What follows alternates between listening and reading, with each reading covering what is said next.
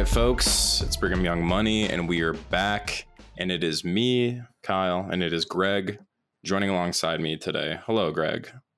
Hello, and happy 9/11 to everyone, and happy 5-year anniversary to Ted Cruz liking an incest porn tweet. It was a beautiful moment, I think, that we all shared together that day. I feel like everyone came together in that moment. I know it was really great to see. And yeah, you know, on this beautiful 9/11, I think it's, I mean, I couldn't pick a more beautiful 9/11. Sorry. It's a beautiful day. It was gorgeous. And like, you know, in the words of Donald Trump's Twitter account back in 2013, I would like to extend my best wishes to all, even the haters and losers, on this special date, September 11th, I think. Literally the best tweet of all time. I think those immortal words, I think, just really ring true through the attitude I carry through, not only just today, but in my daily life. I think it's important that we everyone keep that with us. But I think, I mean, on this beautiful day, again, specifically talking about the weather, it's been very nice, aside from the smoke. I think I'm really excited to announce something, and I think it's something that we've been trying to keep on the down low for a long time. And, but this, you know, this podcast has a sponsor now, and I think it's a big day for us, and we're thrilled. It's about, I mean, the thing is that I don't want to hear any sellout talk either. No, absolutely not. And we haven't been courting sponsorship. This isn't something that we've been, you know, trying to get, but like we had a suitor approach us, and you know, the name isn't ideal. I'm gonna go ahead and put that out there, but it is America First Credit Union sponsoring this podcast, and I understand that there's connotations around America First, you know, dating back to the early 20th century. But you know, when the bag approaches us in the way that it has, I think it's important that we just accept it. So, well, you know, they gave us studio space at the new fields. It's really great. We're actually recording on site tonight. They saw our Eat the Rich stickers, and they were just huge fans. Yeah, they're huge fans of the podcast. This is a 15-year deal, somewhere in the ballpark of, you know, $100 million. I just quit my job on a Sunday. It's huge. Yeah. So, you know, America First is going to be the new attitude and motto of this podcast. And there's going to be some big changes around here. I think it's really time we clean things up, because quite honestly, with this, we've been on the commie train way too much. And I think it's time we really as it's about older, time I get to start living like my role model, Joe Rogan. Absolutely correct. And honestly, you know, as we all get older, we all know that we get more conservative because we get smarter, and we get more wise, and we experience the upward trajectory of American society that we're all on. Real rising tide situation we've got going on currently.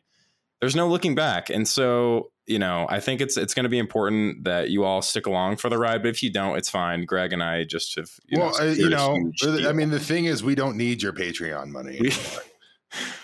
We really don't. So sorry, no more donations to abortion funds. No, I'm finally getting a pool in my backyard. I'll move in. How about that? With this cat, we should just buy up the whole block. Honestly, we're going to. Yeah, we should build luxury condos down the street from you. We should tear down part of the Avs and just build. You mean what's already happening all over?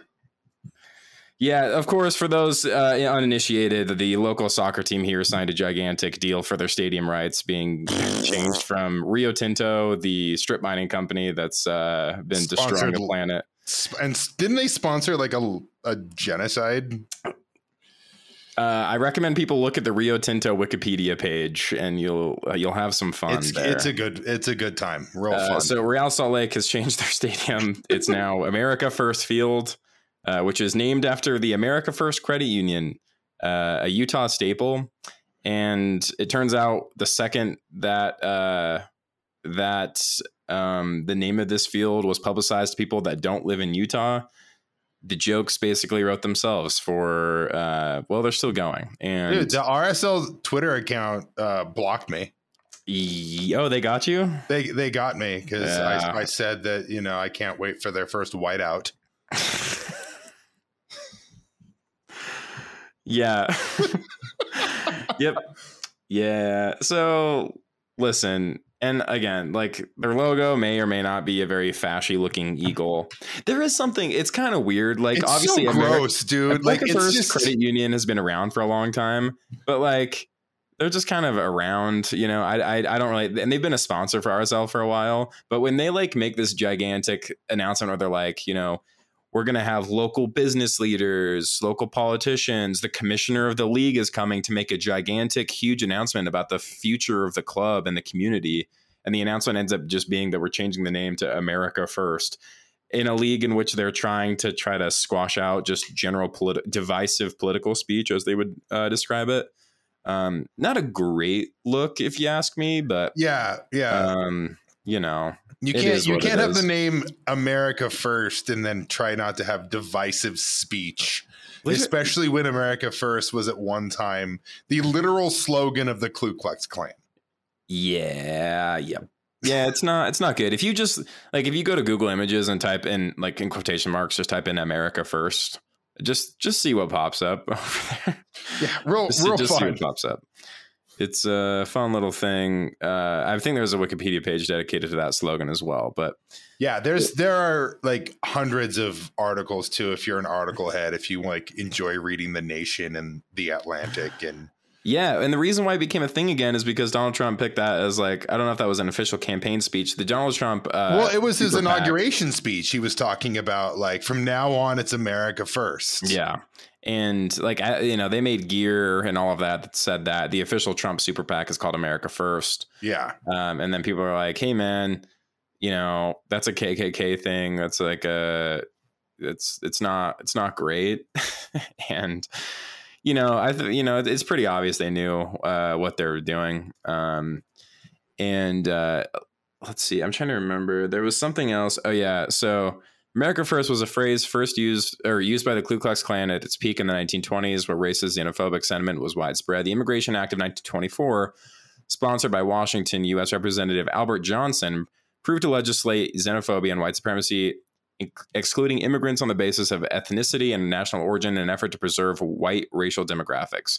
Johnson's leading role in the immigration restriction bill elicited strong support from the Ku Klux Klan. Later in the 1930s and early 1940s, the term became associated with fascism and bigotry against Jews as mouthpieces for anti-Semitism, including Elizabeth Dilling, Gerald L.K. Smith, and Charles Lindbergh became leaders for the America First causes. It's like... sick. I mean... Again, so, I know this is a credit union and the company itself better than Rio Tinto. The name, however, when you just got rid of your racist billionaire owner for being racist, naming the stadium America First Field is like not great, guys. Not great. It's not what we want to hear, but you know, is what it is. Congrats to all those involved, all the haters and losers on this beautiful day. I think it's we learn and we love, and boy are we loving. Greg, do you want to? Oh, I just realized we don't have Jordan here to do the song. Sadly, Jordan is out wandering the desert, a la Moses. I think he's really sure. He's doing peyote in somewhere outside of Las Vegas, like Tony Soprano. I mean, okay.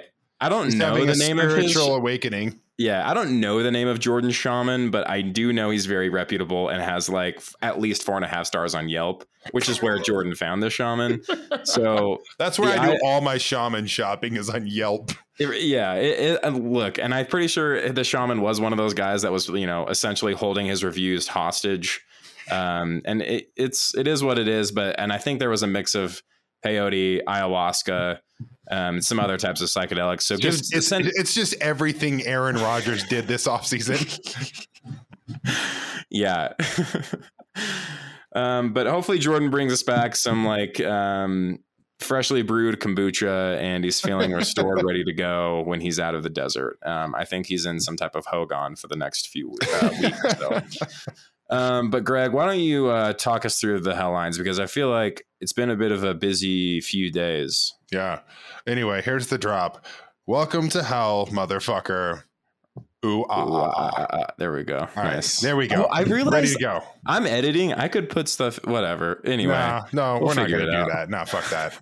Okay. Way too much effort. Hell line number one, the queen died. Cool. She was 96. She was a bad person and lived a terrible life. And, rest in peace. Yeah. Okay. So I was reading something today like that. I'm trying to remember. I need to find the exact number, but essentially, like, the wealth tax doesn't apply to the monarchy's fortune that's passed down when somebody dies. Bajillions of dollars. Yeah, and it's ordered to preserve the monarchy, and it's something that applies to everyone else in the UK. So but fucking. Why is there? It's the dumbest shit. I wish England, I understood. England is the dumbest country. It's so stupid. I honestly, your monarchy is shittier than your food. It's crazy, man. For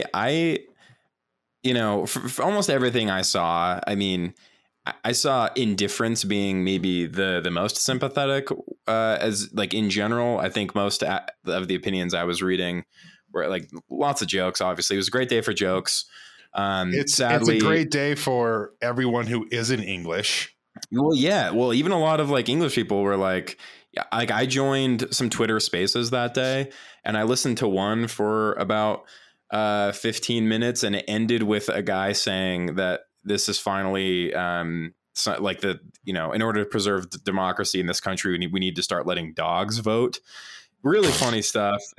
Awesome. Sick. So they're taking it very seriously over there from what it sounds like. But I did see some pretty concerning clips of people singing God Save the King outside of Buckingham Palace, which was just great. But yeah. I think, what I'm most concerned about here is, sadly, this did lead to the postponement of the Premier League, which led to our dear friends Colin and Sarah being in Liverpool without a Liverpool game to see. So I do have one question, and that is, sure. I wonder how J.K. Rowling feels now that the the Queen has transitioned into a king. I'm sure it's a difficult time for everyone. I'm sure she'll address it in her next book, which I won't read. I can't wait. I need to read her latest one. It seemed great. So it sparked a lot of really good conversation.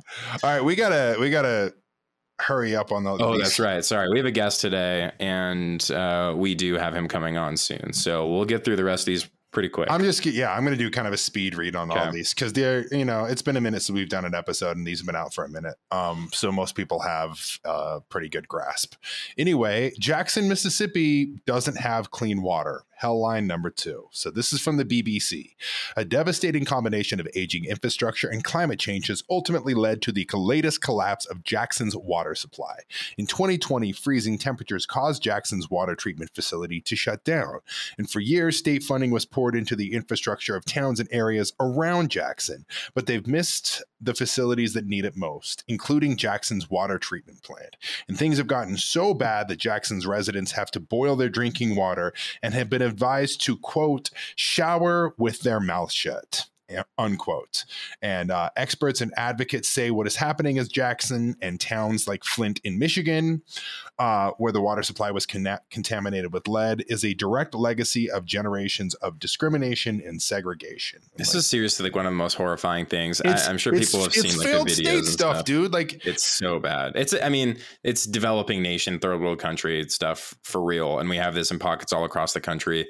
And it just happens to be in places that are like, the high majority of people are African American. Yeah, it's like this is like they've known this is a problem for decades. People didn't have water for like at least 2 or 3 weeks in areas of Jackson starting about a month ago, and then after that, once they got water back, now it's like all water has to be boiled. And As like one of the things you mentioned, like there's been infrastructure or investment into infrastructure around Jackson, but due to like white flight and just completely the defunding of services and infrastructure in Jackson has been just like directly. It's so gross. It's so like the result of like the bigger conservative project, which is to defund every single public service to the point that it collapses, and then they point the finger and say, see, it doesn't work, so they can privatize cut taxes forever and then just be like, yes, your government fails you, so we need to privatize it more, as if like the private enterprise would step up and fix this problem. It's so just unbelievably insidious. Yeah, it's just, like it's fucking it's like 101 on why libertarianism is bullshit. Yeah. Oh, 100%. This is a great example. This is welcome to your libertarian dream. Yeah. I mean, all of this capitalist nonsense. It's just, it's horrifying, and it's just left. It's crime against humanity. Like what's taking place. At any rate, if you have some extra bucks, kick it over to some people in Jackson so they can get some clean water. I'm sure there are mutual aid groups on Twitter. There has to be. Yeah. All right. Hell line number 3. Tell us all. So from the USA Today, the DNA from a now arrested elected Nevada official was found at the scene of a Las Vegas reporter's slaying, authorities said Thursday, revealing the official was also upset about stories the reporter was pursuing.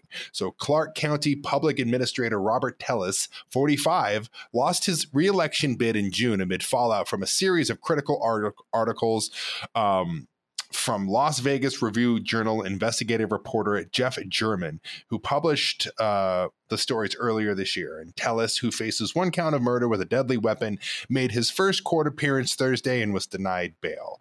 And, you know, we joke a lot on this podcast about, you know, the rising tide of fascism and just kind of where this country is headed, and it really feels because that's like the only way we know how to deal with it. Yeah, so. It's totally a coping mechanism. But like this, like politicians going and killing journalists, like is a little. It hits the nail right in the head. Like, yeah, it's pretty horrifying stuff. This story is so really interesting and really terrible freaky stuff.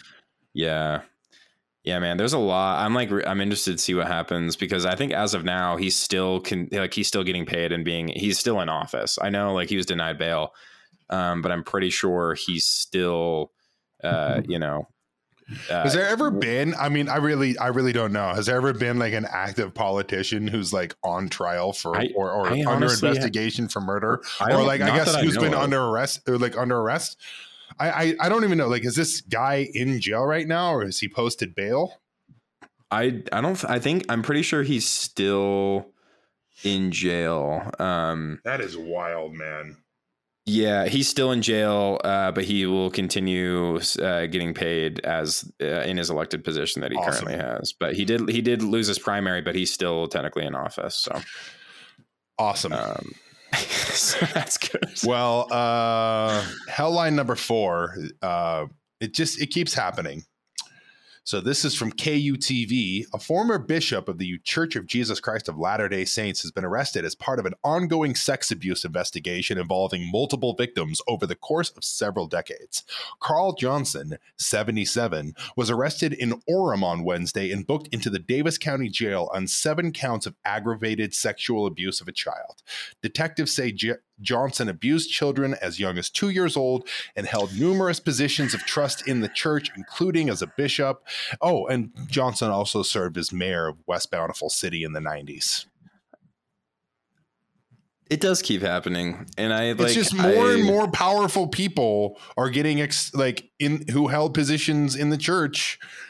More of these stories just continue to come out. And it's just like, I don't know when the church decides to actually reconcile or like admit that it has a sexual abuse problem, because there are so many examples and there's so much evidence between this and the hotline and Boy Scouts of America and just the laundry list of people who have come forward. I don't know how they're going to just be able to continue to sweep this under the rug. And I don't know how they reckon with the past, because I mean, what we've seen them do time and time again with, like, you know, different types of external pressures is change or like have kind of, you know, conveniently timed revelation, as it were, to change like certain things the church does. And I could see that happening pretty soon, where I think there will probably be different protocols, because there is more heat on them right now about this kind of thing than there ever really has been. So yeah, I think honestly, this might be the first time in years I watch conference.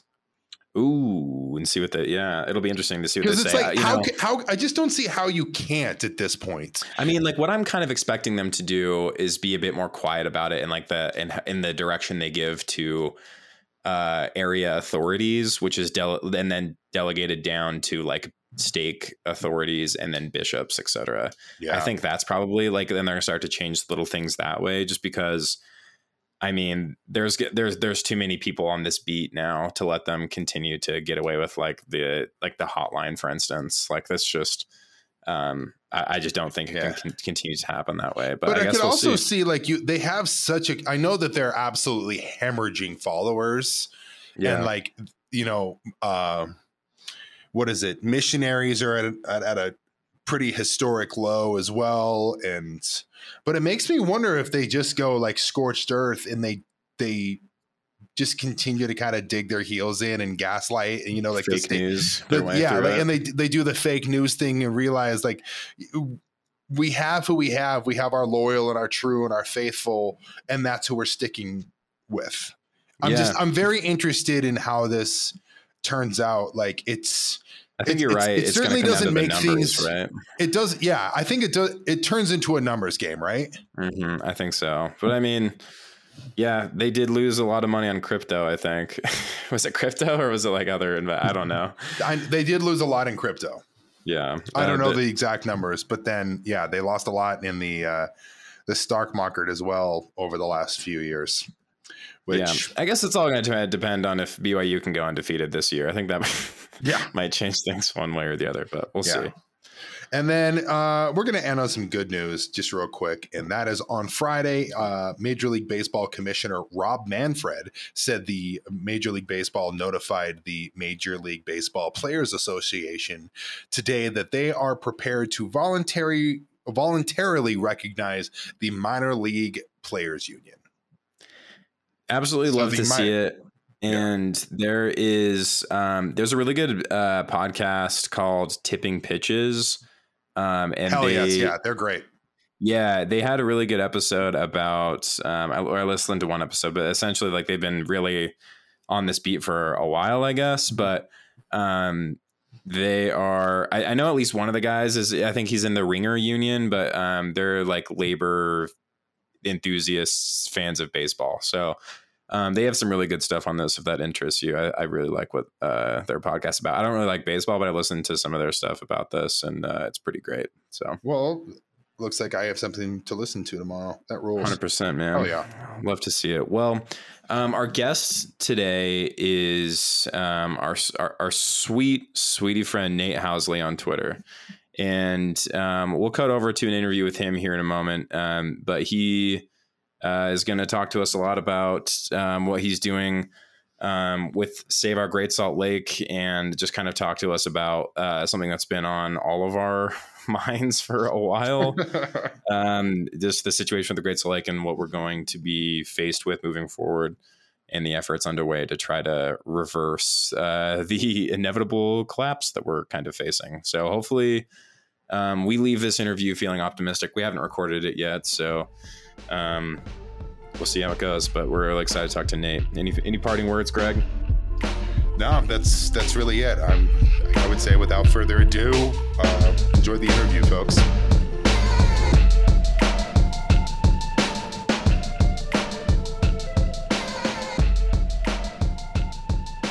Hello, everyone, and welcome back. This is the interview portion. Nate, you missed out on the intro portion, which is where we gave away what Jordan was doing out in the desert. But but hey, hello, Nate. Do you want to introduce yourself? Do you want me to? How about you introduce yourself? I want you to be able to really, really sell yourself. Yeah, I'm happy to do that. I love to sell myself over the airwaves. That's right. My name's Nate Housley. I am a historian. I would say a public historian, I guess, in my day job. I'm a historian of the American West, and I'm a founding member of Save Our Great Salt Lake. And I'm just a Salt Lake guy. I'm just like run of the mill Salt Lake City guy. We love a Salt Lake guy. Awesome. Perfect. I'm pretty sure. Yeah. Like that's kind of the theme of this one podcast, of us is just being Salt Lake guys. We are Salt Lake guys through and through. Yeah. For better or worse. And somebody we're going to be talking about the Great Salt Lake, but we did like a mailbag episode a few weeks ago, and somebody was like asking us about how we feel like the long-term prospects of living here. And like, we're from here, like our families are here, our friends are here, et cetera. So we're like, we're going down with the ship, man. We're Salt Lake guys. I think that's what really makes a Salt Lake guy right now is like rotting this shit out. Like, it's just such a good home, at least for like right now, it's just such a good home base for the stuff that I like to do. And my friends and family are here. So it's like, yeah, at least for the foreseeable future, we'll see what things look like. I don't know, like 5-10 years from now. But as of right now, like, I don't know. Part of me, it kind of makes me feel like some of those people who like didn't evacuate after all the warnings before, was it Mount St. Helens? Something like that. It's all right, man. But hey, I like it here, man. This is the optimistic part of the episode, right, Nate? Like we're about to be optimistic. Anyway, so we're about to be optimistic. So okay, you're a founding member of Save Our Great Salt Lake. Tell us about what the goals of this organization are and what you're trying to accomplish. I think it's kind of self-explanatory in the name, but give it to us straight, Nate. As the name implies, we're trying to save Great Salt Lake. What we're trying to do specifically is achieve permanent protection for the lake. So that is, it's going to require a shift in policy for sure. Absolutely. How many more field trips do you think our representatives are going to need to take in like a Black Hawk helicopter or whatever in order to take it seriously? Yeah, I think 5 more trips in the Black Hawk helicopter. Like that's going to seal the deal. Is that individual trips? Like they're just going to fly out one member of the legislature at all time? Yeah, I mean, they're not actually going to like pack anybody in. It's just going to be Spencer Cox and like his bud. I had somebody posted, I can't remember who it was, but I saw on Instagram, somebody was sharing like old postcards from like the early touristy days of the Great Salt Lake when it was like a beach and like a resort and a destination. And when I think salt air was like a thing. Yeah, oh, yeah. But like even more than that, where like literally like there were like marked beaches that like people would go to around the lake of when that was like a thing. And something that's so striking about the Great Salt Lake in particular versus like the rest of the kind of the more nebulous or harder things for like more comfortable people in this country to grasp as far as the effects of climate change go is like, these are things that we can very definitively and clearly see change year after year, or for people that are a bit older, like decades after decades, like the change is so unbelievably noticeable. That I think, one, it's disappointing that it's gotten to this point. It's not surprising. But I think like what you're saying, the need for like permanent solutions has to be like at the forefront of all of our Salt Lake guys and gals and they's minds, because absolutely. I think that's right. It is. I mean, one thing that we have to get our heads around too is, like you said, like the landscape has changed, the lake has changed over the course of decades, over the course of years, which is not necessarily a bad thing, right? Like we have to get used to the landscape as something that is dynamic. Sure. But yeah, I mean, change is inevitable, right? Change is inevitable, and we have to plan for that. And right now we're in a situation where we didn't plan for that. And we're way on, we're on our back foot trying to respond to changes that are occurring, where really we really need to build that into the way that we manage water. Yeah. So assuming we don't do that and we continue on this trajectory, which I would like to assume that's not what we do, but in the case that is what happens, being a historian, I assume you have some foresight into like what you think is going to be happening. And I know we've gotten a lot of pretty high profile journalism that's been taking place about the Great Salt Lake, a lot of which our governor decided to take as like a personal attack against him, which maybe it should be in a lot of cases. But I mean, he is the guy in charge. Well, yeah, but like he's such a baby about that stuff. What, from like your perspective, could you like describe what the future holds, assuming we do like essentially lose the lake? Yeah, I mean, so I think the most instructive cases have been actually from other terminal lakes around the world, or in the case of Owens Lake in California. So Owens Lake, this has gotten a lot of attention, especially in connection with Great Salt Lake. But what happened was Los Angeles diverted its water source and let that lake almost completely dry up. And so then the dusty lake bed was exposed. And now that area, I mean, they're trying to like remediate it, which is costly and not very effective. And that area is still the largest source of dust on the North American continent. And I mean, this is the thing is, so another example is Lake Urmia in Iran, a terminal lake. They diverted all the water for agriculture. And it's just, it just causes compounding problems, right? Like the lessons, and people will say this from those regions, is they are just say like, you want to prevent this at all costs. You do not want it to get to this point where the lake dries up and you're having to spend all this money to try to remediate it, which is very expensive. And that's going to happen. Like, regardless of people might say like, oh, we'll just let it dry up or whatever. Like that's not an option. That's not going to happen. If it does dry up more than it has been, like we're going to be spending a lot more to get a lower quality of life, right? It's just not very effective to try to recover from something like that. It is much, much better to prevent it from ever happening. Yeah. So like those, I mean, those impacts on our life, could you speak to like, I mean, obviously there would be, ecological impacts for, you know, different ecosystems of animals. I could assume. And then there's been a lot of talk about the like poisonous dust bed of arsenic, the arsenic dust clouds. What does that mean for me? Salt Lake guy. Yeah. For a Salt Lake guy, I mean, this is already, we're already seeing some of the effects of this. The dry lake bed.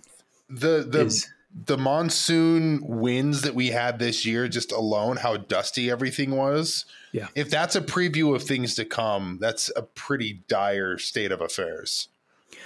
Yeah. I mean, we'll see what happens. I mean, it could well be a preview of what's going to happen. I mean, it will get worse from here, but we already are seeing some of the effects. That dust is already in the air. Arsenic, which is naturally occurring, but also there are heavy metal pollutants from various industries that have all washed into the lake and settled on the lake bed, which is now exposed. So yeah, I mean, what that means for you is more dust. But also, Great Salt Lake is a huge body of water, and that acts as something that, I mean, historically it's moderated the local climate, right? It is not as cold as it otherwise would be in the winter, and it's not as hot as it otherwise would be in the summer. And so anytime you're really messing with something on that scale in like a local climate, you're going to start to get things that are more extreme, and that causes more weirdness, right? Yeah. Drought is, I mean, like we kind of think of like, oh yeah, there's no water, that means drought. But like the flip side of that, you know, kind of counterintuitively, is also like flash flooding, right? Floods come when the soil dries up because it can't absorb excess water or excess snow melt or whatever it is, the case might be. It just creates a lot of weirdness, a lot of change that we have trouble adapting to on the scale of, you know, a human being. Yeah. I mean, we see like what happens anytime like Vegas or St. George gets big monsoon rains, and like streets, lake beds, people's backyards are all getting like completely washed out because of that soil. And I, you know, that like weirdness, that changing, I mean, we've had I think what can be described as the hottest summer in Salt Lake on record. We hit 100 degrees more times this year than we ever have. And I saw people, taking issue with like the National Weather Service's readings. And right. They were saying like, oh, like where you're measuring is, but like, where they're measuring is also a spot does it matter impacted. Does it matter if it's 107 degrees or 97 degrees? The fact of the matter is it's hot as fuck. Yeah. So, it's bad, but like they were saying that like essentially, you taking issue with the measurements, but essentially like where they're measuring is a place that's going to be impacted by that like receding lake bed, and that soil, like all that area is just going to be like naturally getting hotter over time. So like that seems to me to be like an indication of what's changing and not an issue with like the measurements or the readings themselves. But like you're saying, like the smaller that lake gets, I feels like we're on track for more summers like this one, where we had multiple 100-degree days in a row here in September, which was a result of a few different things, but like just that general heat that we'd be dealing with, kind of seems untenable. But I don't make the rules. God does. And like, it seems like, at least from what I've been reading, what I've gathering for people is like talking about this changing climate and just the change in the environment with the Great Salt Lake is that it's creating this very vicious cycle that the more that the lake bed is exposed, and you talked about, like the different metals and the arsenic and everything else that are coming out of this lake, this exposed lake bed, it's creating these dust clouds that then get blown up into the mountains in the winter months. And then that depletes and melts the snow, which makes it so that like the lake becomes more and more depleted. And it just creates this huge cycle that I don't know how you reverse that. Like how can that be undone? Yeah, that's a really good question. You're absolutely right is, as the lake dries up, there is this kind of feedback loop that it gets locked into. A lot of that is global climate change. Yeah. A lot of that is what, people, so experts now are saying, we're not in a drought because droughts are temporary, they last a few years. Yeah. We're in, they're calling it a mega drought or aridification because we're trending hotter and drier. And that's a result of global climate change. But at the same time, like we absolutely do have control over how much water gets diverted that would otherwise go to the lake and cover that dust. And so we can absolutely do something about Great Salt Lake. Yeah. In order to, again, right, like things change. These forces are dynamic. We need to be planning for and accounting for the worst case scenarios. And right now we're just seeing a double whammy.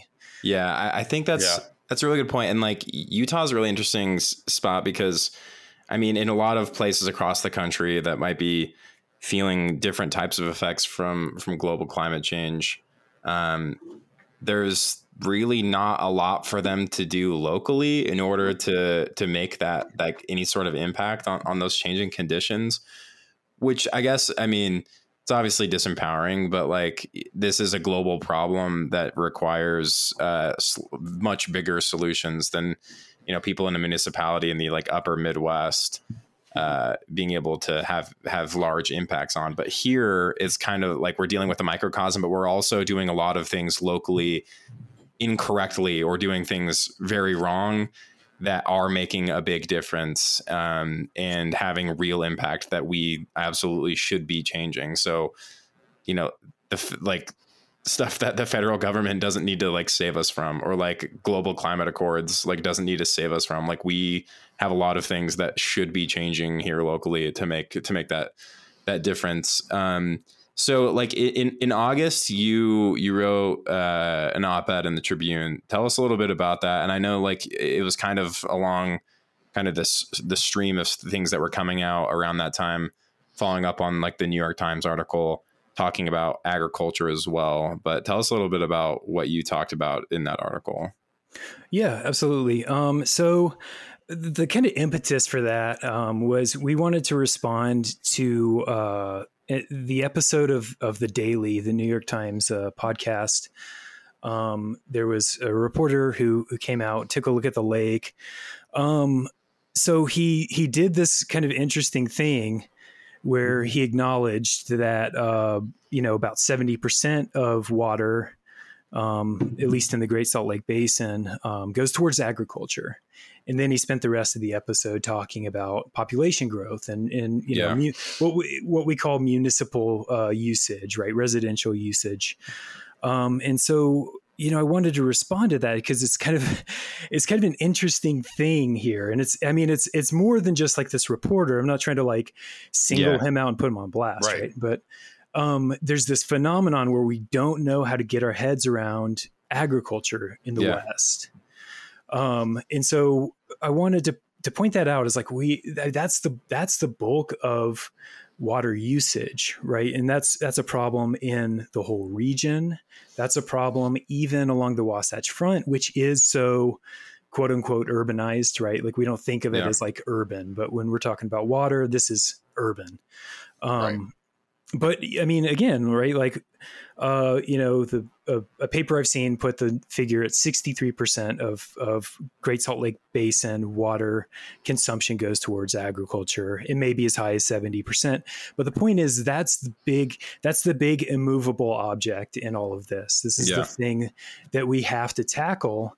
But in order to do that, we have to like make sense of that, right? Like the average person needs to understand like what that looks like. And that is something that's complex.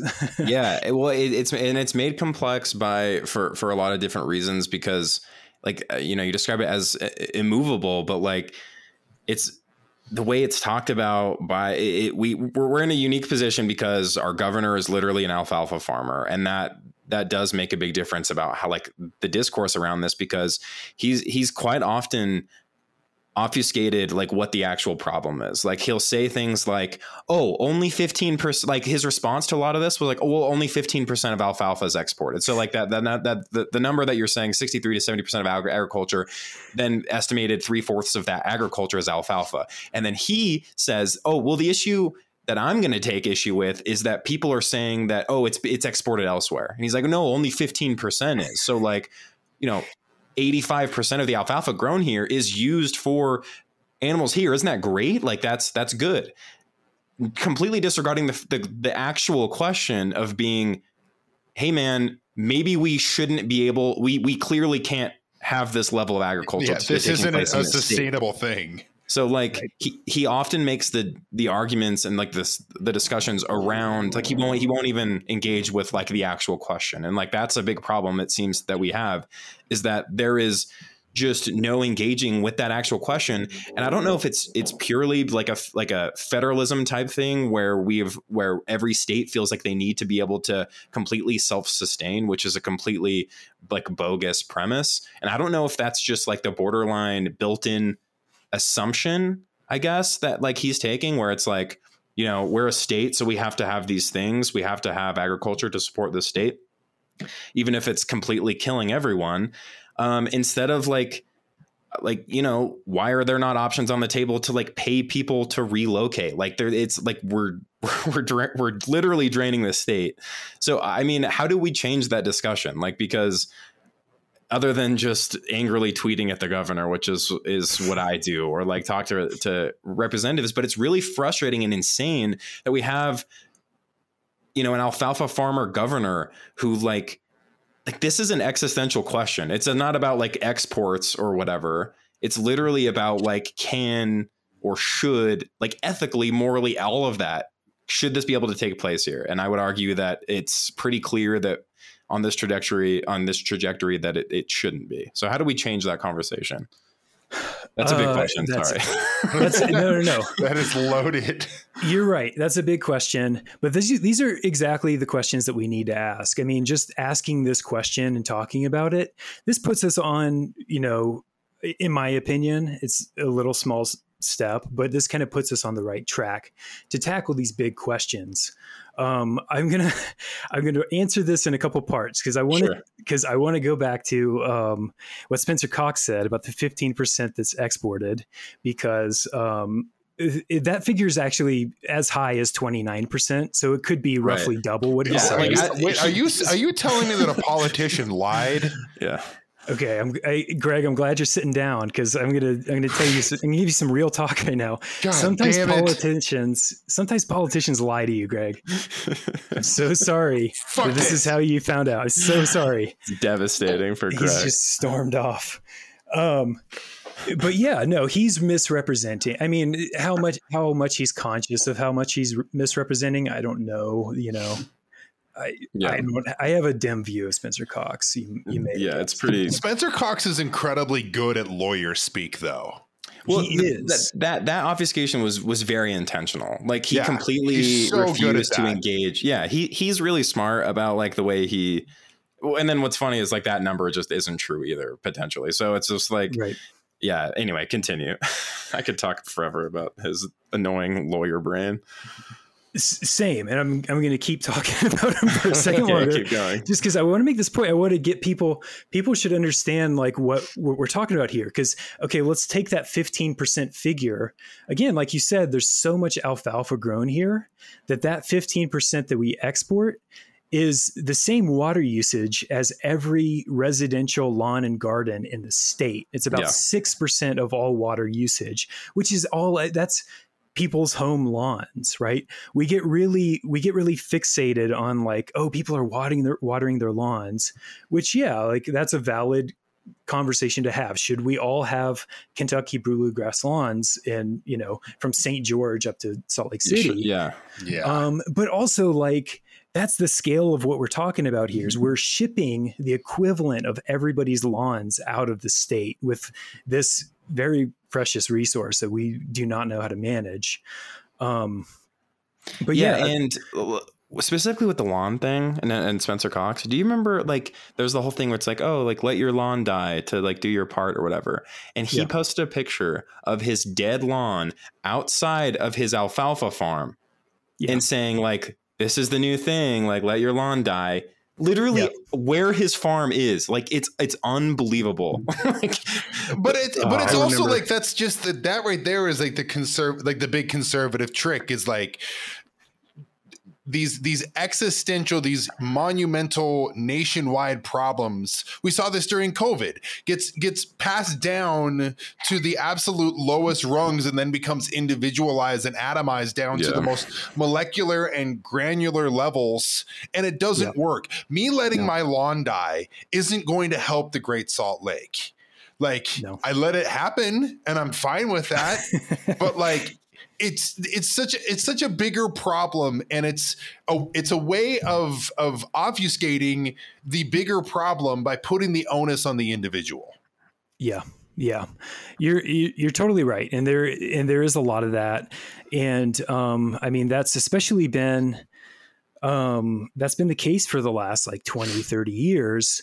So Utah's really, really late to the game compared to some other Western states. Other Western cities have really started tackling the low-hanging fruit that we're just now getting around to, right? I mean, lawns is an example of this, right? Like other cities that are drier have recognized like, okay, we can't have everybody have a lawn, and that's just the way it is. And we're going to, there's not an acceptance of like the climate we live in here for sure. Absolutely. And that's the thing that policymakers are going to be really slow to get around to that. And it's going to take people like at a community level, at a grassroots level, we're going to have to come around to the fact that we live in a desert, and we're going to have to hold their feet to the fire. So the way that I kind of think about this, when we're talking about like Spencer Cox or the legislature is like, on paper, there's, like there's a certain number of fixes, policy fixes that are, politically feasible, like in the, Overton window or whatever that people can do. And Spencer Cox and the legislature, they like to pat themselves on the back, but they're not even being that aggressive with the things that we can do. And longer term, you're absolutely right. We need to ask these difficult questions about like, what do we do with our water here? What can we use this water for? And the answer is probably not going to be 70% of it going towards, agriculture, with the lion's share of that being alfalfa hay, that especially if we're shipping a substantial portion of that out of state or out of the country. Right. So it's like, we need the government to get more aggressive in the short term on these policy fixes that are on the table. But then we also got to keep the conversation going and really rethink what's happening, because even if they play by the rules, like what's on that paper, what's in that policy doesn't match the reality. And it's not going to match the reality in another 20 years, even, by an even greater share. The politicians patting on themselves on the back thing is just, it's very frustrating, because, I've had conversations with like random state representatives on Twitter, talking about this problem. And they, like we joked about the field trips, but like, this is the thing they keep doing. They keep taking field trips out to the Great Salt Lake to, look at it, I guess. And again, like this is more than just the Great Salt Lake as we're talking about. It's obviously a big piece of this. There's, of course, like the issues around the Colorado River and like the water rights, that the legacy water rights, how that's diverted is all very confusing to me. We have issues around water rights where it's like if you don't use it, then you lose it. There's no incentive really for most farmers to cut back on water use rather than to just be, quote, more efficient and with quote new technologies or whatever. They like to point to that as well. One of the more recent things is like a lot of funding has been diverted, I guess, for like research. I don't really know what exactly the deal is. So when you say they're patting themselves on the back, like what do they claim they've done so far? Because it feels like a lot of nothing to me, other than just kind of like funding diverted, but there's no actual, like we're not actually dealing with like the source problem here. So like what is that funding ostensibly supposed to do? Like you said, like there is funding that goes towards like agricultural optimization techniques. Right. So like drip irrigation is more efficient than like the whatever they call it with like the sprinklers, I guess, or whatever. Yeah. So they've put some money towards that so that farmers aren't bearing all the cost of like those upgrades on their own. I don't know. I can't say how far that money is going exactly. There is that. They put $40 million towards a conservation fund. I'm actually not totally clear on what that is either. I think that might. Well, I don't really know. The National Audubon Society has become like some kind of proprietor or something of that fund, and they're trying to direct that towards like various water conservation to make sure more water gets to the lake or something. One thing that they did do, which credit where it's due, they did change the use it or lose it law. Good.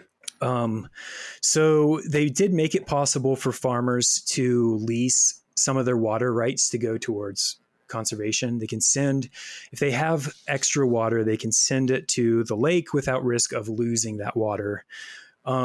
This measure though, like basically like everything else is voluntary, right? It's like all of this stuff is like opt-in. There's not a lot of like teeth. There's a lot of carrot. There's not a lot of stick. But I mean, that law though is a pretty significant reason why a lot of, farmers will say like, I had extra water, or like I watered my main crop. I didn't want to lose the rest of my share. And so I just, grew a field of like wheat or whatever that I'm not going to make money off of, but I just don't want to lose my water rights. Right. So that is a step in the right direction. That could be significant. I don't know. We said this was going to be an optimistic segment. So there's the optimism. Thank you. There's the optimism right there. And another thing that the legislature did do that is significant potentially, but again, also voluntary, is it passed a requirement for metering secondary water connections by 2030. It provides money for municipalities to put meters on what's called secondary water. It's basically just an open tap into residential neighborhoods. And until now, and well, until 2030, when the bill requires that these meters be attached, most of the municipalities in the state were just pumping water through these connections, and people would just flood irrigate their property with it, not even knowing how much water they're using. The metering is going to tell them how much water they're using, but there's no proposal yet to increase the rates on those secondary water connections. Right now, it's just it's a flat fee, and you use as much water as you want, and that's not going to change with metering. Yeah. So it's like, okay, that's a step in the right direction. Hopefully, that makes some kind of difference in the near term. But again, we've got 8 years to hook up those connections, and it's voluntary. So, I mean, we'll see. The lack of teeth is the most frustrating thing, because right. I mean, we're at this weird thing where it's like this entire state, the people that make all these laws, the people that are diverting this funding, et cetera, the main people in charge. I'm not really talking at some level. I'm talking about local Democrats. I don't know how many. But as far as the Republican supermajorities across the state go, have a fundamental belief that the government shouldn't be doing almost anything. And that includes enforcing laws or essentially telling farmers what they can and can't do.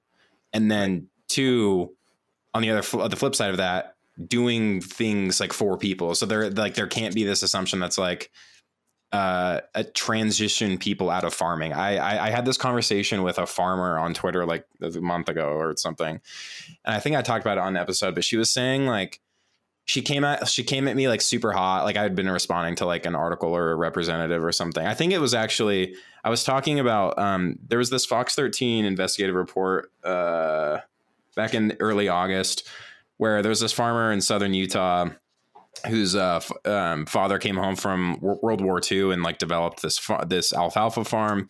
And he there was some really good stuff in it. He was essentially saying this is all just a matter of economics for us. We had to have a cash crop. And it said alfalfa farmers his name is Luab are trying to irrigate more efficiently, but his irrigation pivots are still drizzling 900 gallons a minute onto his alfalfa.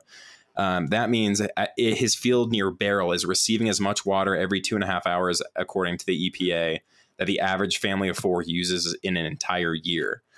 And I was having this conversation with this farmer, and she was she came in hot, and she was we haven't done anything wrong. Essentially, this has been my family's job. This is our job. This is what my family's been doing forever. This is we want to keep doing this, or this is how we sustain ourselves. And it's not anything about wanting to punish anyone or whatever. It's literally for these people, we need to be transitioning these industries elsewhere. And the government should be bridging that gap for a lot of these people, because we need to, I'd be very happy if my tax dollars went to relocate farmers to a different part of this country where they could continue their work or whatever.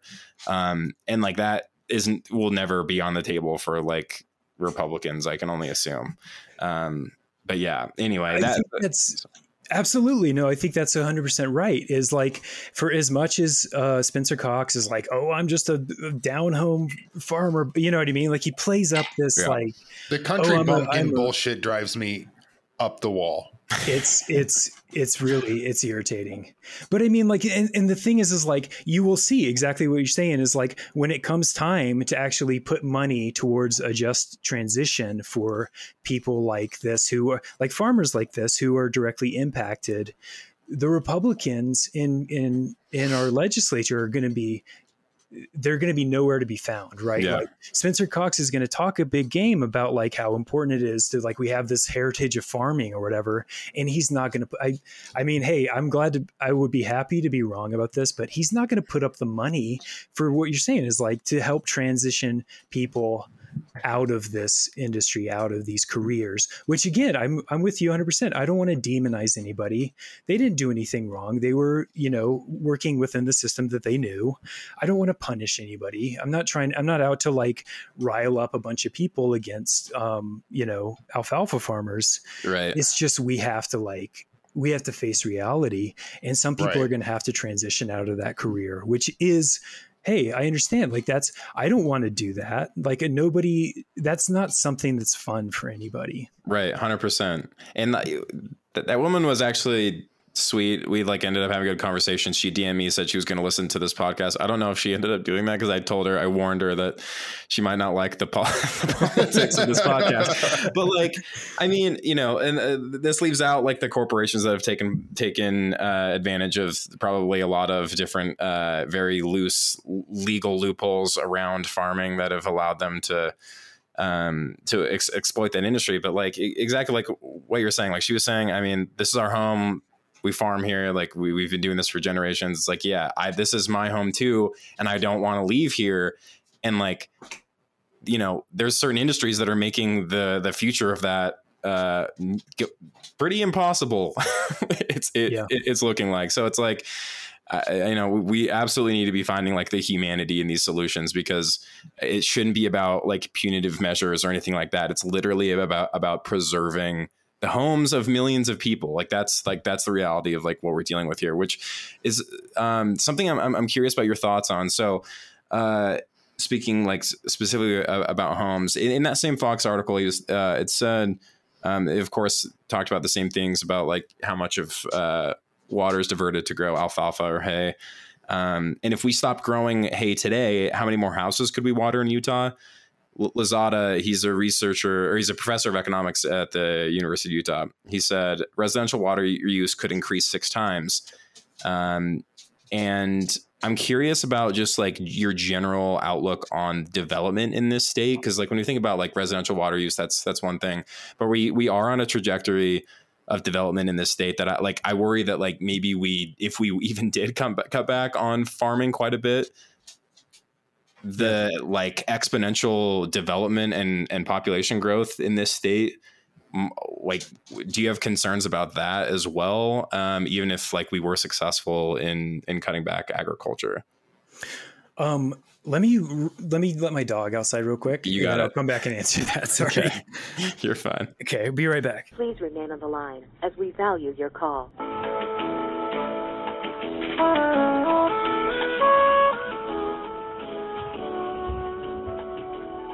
Okay. We're back. So the question being, is development a concern, long term? I know, obviously, right now we're dealing with a small sliver of what the overall water usage is as far as the entire state's water use goes. But what are your thoughts on the development trajectory we're on? Yeah, that's a really good question. I think it's a bit complicated. Right. You quoted, the economist, Gabriel Lozada, mm-hmm. Right. If you dedicate all of the water towards, just residential usage, just homes for human beings, you could potentially grow the state a lot more, just based on that kind of purely utilitarian view of allocating water. The reality is more complex, right? So yeah, you really got to look at, what is the kind of rationale for our what is the kind of the deep reasoning for why we have the water system that we do. And I'm sorry to go historian mode on you with this. No, please. So we have you. But in the 19th century and the early 20th century, we developed this system with significant investment from the federal government to create a large scale infrastructure of irrigation water so that people could settle in this very dry region, right? And so the impetus, we still see a lot of the vestiges of this old system in our current system.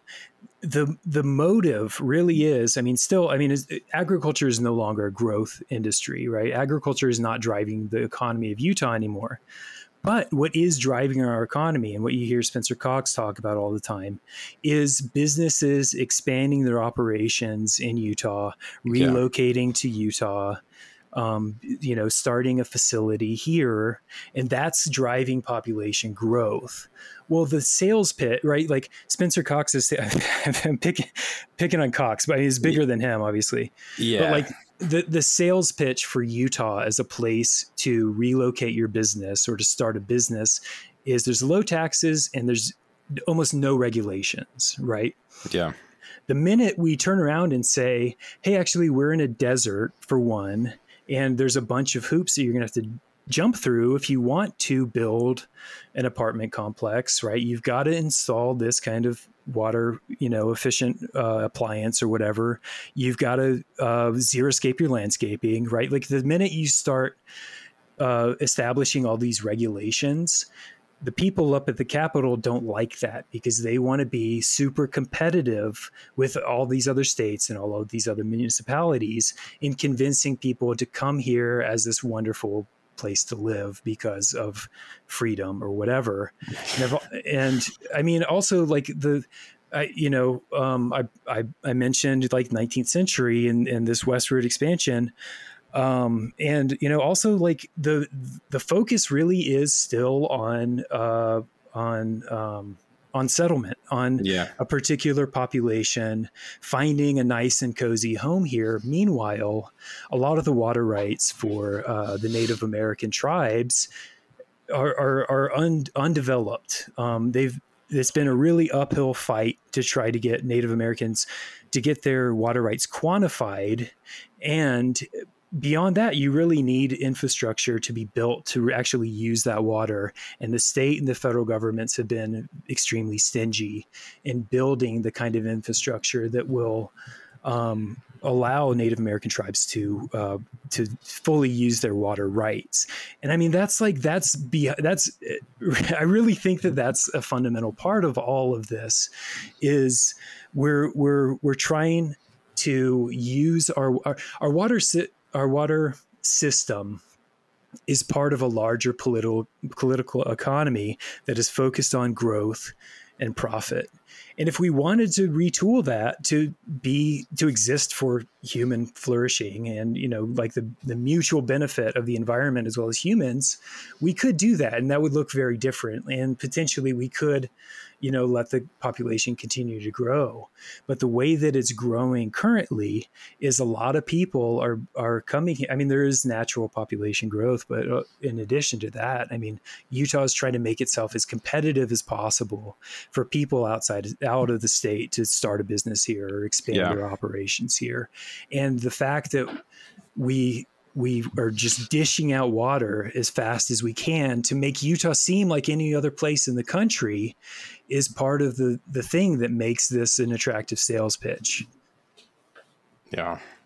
Yeah. I mean, we've talked about that project a few times before, and like you have people like Silicon Slopes, I think is like a big, purveyor of that marketing project of trying to get as many people as they can to move here. Like Ryan Smith, for instance, when talking about his branding project for the state of Utah, he envisions this being just like a population center of 3 or 4 times of what it currently is across the Wasatch Front. And one of the most psychotic articles I think I've ever read. The one where he was talking about how he thinks the state of Utah is a startup? Yeah. And he doesn't think we have a racism problem. He thinks we have a branding problem. It's that one. So as we're closing out here, earlier I was looking at Spencer Cox's website. Sorry, we go back to him again, and just talking about like the ways that they're working to preserve the Great Salt Lake. So before we get into, I just want to end on like what you think, specific things that we should be pushing for, and encouraging our very good representatives to do. His website, like it lists 3 main bullets for ways they're working to preserve the Great Salt Lake, some of which we've talked about. But the first one is improving watershed management. and which mainly talks about a $40 million trust to increase water for Great Salt Lake and improve the lake's upstream habitat. And then there's enhancing water conservation, which mentions turf buyback programs. Again, we're talking about residential stuff here. Require water conservation at state facilities. I'm just sure that's very minimal. Again, none of these really talk about farming, except when we get to the third one, which is optimizing agricultural tools, which is that thing I mentioned earlier. Like all the stuff is entirely like, what does that even mean? Well, it's there. They have this thing that's, it's like what we were talking about earlier with like the drip and like the, trying to avoid water waste, I guess. And yeah, so they're allocating $70 million in grant money for agricultural optimization, which is just a great thing. I love when people use the word optimization. I think it's awesome. But specifically thinking about Save Our Great Salt Lake, what is like your mission? Like, what do you think we should be pushing for? What are you pushing for? Specific policies that we should be changing aside from just these, things that we are hearing from our lovely representatives and governor. So in the short term, a couple big things. I mean, there's like a couple of big bullets that we want to dodge, and that's the Bear River Development Project, which would that would lower Great Salt Lake levels by another foot, just right there, which is like, we cannot afford that. We cannot let that happen. What's the idea behind the Bear River Development Project? So the idea is that the water rights to the what's called the natural flow have long been, that's all been allocated for maybe 100 years now, but there is spring runoff, right? Like, there's an additional source of water that hasn't been allocated, and that's what is comes from spring runoff, and they want to divert that. It's about 200,000 acre feet per year. They want to divert that and pipe that down, to the Wasatch Front. Again, this is like, they just want to make it really, really easy for future development, but it's not water that the Wasatch Front necessarily needs. Yeah. And it would be a disaster for Great Salt Lake. I will also mention that if you try to go to water.utah.gov, which is the thing they try to point you to, that website's just completely down and nothing on that website works right now as of. Jeez. They should probably go back up soon, but I was like trying to look at stuff earlier and I was like, oh, it's just down. But anyway, oh, it's back up. Oh, thank goodness. It's back up. Everyone, world's been saved. Optimistic episode. He loves to see it. Anyway, continue. Oh, yeah. So they keep, they're being dodgy about it. They pretend like, oh yeah, we're not looking into that until 2045, but it's like still on the table and they're still putting tax money towards developing that project. And we need to take that completely off the table. The inland port, if you're already not, sufficiently pissed off about the inland port, it's the worst shit. We don't know, like nobody has any ideas of like their plans. I can only assume that it's going to be catastrophic for water specifically, in addition to just being a huge, boondoggle that benefits donors or whatever the hell it is. We like whatever that thing is, like that's got to go. And so that's in the near term, right? We're Save Our Great Salt Lake is planning a rally for January during the legislative session. Cool. Where we want to go show out and show the legislature that we mean business. And then in the long term, like I said, like our goal is to gain permanent protection for Great Salt Lake. The way that we're going to try to do that, we're building out a strategy where we get a legal right to exist for Great Salt Lake, following a legal movement called Rights of Nature, which tries to give rights to non-humans. And we want to establish like a supervisory board that will, have some sort of governance over Great Salt Lake specifically. That's a long-term goal. Like I said, we're still building out a strategy for that, but that's the kind of thing that we want to see. And, as soon as we can put that together. But Yeah, I mean, you know, we talked about like what the long-term questions really should be, but of course, we do need to focus on things that are here in the short term. And on last thing on Wednesday, September 14th, you've got something coming up at Slackwater. Is this correct? That's correct. Tell us about that. Yeah, so it's going to be a gathering for people to come out and, you know, interface with us in person, and I'm also going to be giving a short presentation. I'm, you know, as you've gotten a sense of from this podcast, I'm very interested in kind of like the roots of our water system in going back to settlement, going back to the like 19th century and the ways that like Manifest Destiny, for instance, has, you know, fed into the way that we think about water in the current day. And so I'm going to kind of break down that concept a little more, give a little bit of a history presentation, and hopefully people will get some enlightenment out of that. Absolutely. I mean, I just wanted, do you have a podcast I can just listen to you talk forever on? I don't. Well, I don't know if you want to, I don't know if you want to encourage that, but well, I mean, well, listen. It's been nice being a member of Brigham Young Money. That's Appreciate right. you guys. Thank you for the opportunity. We're replacing Greg with Nate. Yeah. Okay. So show up on Wednesday. I'll get this out before then. And I know people can join the petition on saveourgreatsaltlake.org. Anything else we should be pointing people to at the moment? I mean, follow our Instagram that seems like something kind of trivial, but no, I mean, honestly, good. Like, yeah, I mean, if you're not following us, follow our Instagram, Save Our Great Salt Lake. That's where we can, you know, that's how we get in touch with people. If there is, you know, something that we can mobilize people on in the near term, that's going to be the channel. So make sure you're following. Oh, we also do, on the Instagram too, we also do some neat, nifty infographics and stuff, and kind of break some concepts. Sorry, there we go. We break down some concepts, yeah, so people can kind of digest what's going on. So love to see it. We'll put everything in the description. If you live in Utah, even if you don't, especially, just please do everything you can for this project, because I would like to continue. I think I'm not alone in thinking that it would be ideal to continue being able to inhabit this place.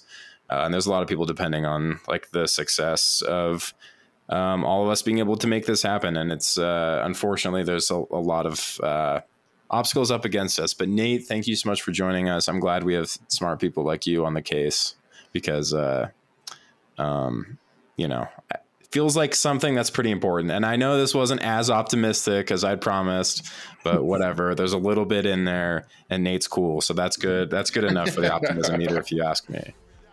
Thanks so much. It was a pleasure, guys. Thank you. Cool. All right. Well, thanks everyone for listening. And again, check out the links in the description, and we'll see everyone next time. Bye.